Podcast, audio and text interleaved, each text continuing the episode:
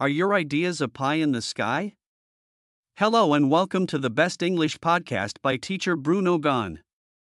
Today, we'll be unraveling the whimsical idiom pie in the sky.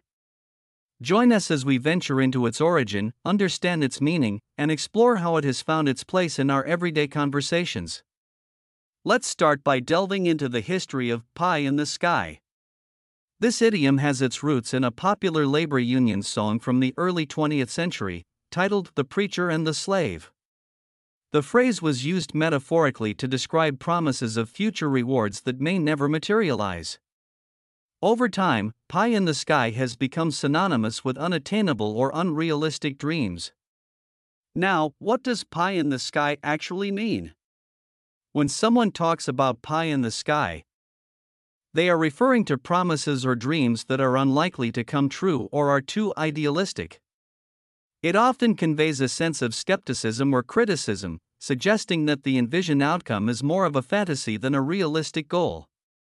This idiom is versatile and can be used in various contexts, from discussions about politics and business to personal aspirations. It's often employed to express doubt about the feasibility of a plan or the sincerity of someone making grand promises. Let's explore a few examples to illustrate its usage. Imagine a company announcing ambitious plans for rapid expansion, and a skeptical employee might remark, I'll believe it when I see it, sounds like another pie in the sky initiative.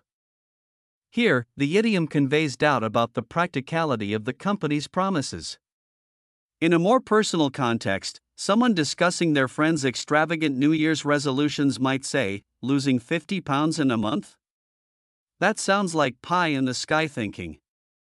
In this case, the idiom is used to express skepticism about the achievability of the weight loss goal.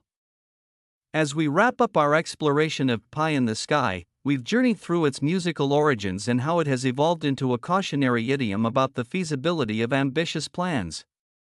So, the next time you hear someone mention pie in the sky, you'll understand that they might be questioning the practicality of a dream or promise.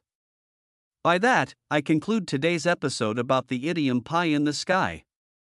If you liked this episode, please rate it 5 stars, forward to friends, hit buzzer of further notifications.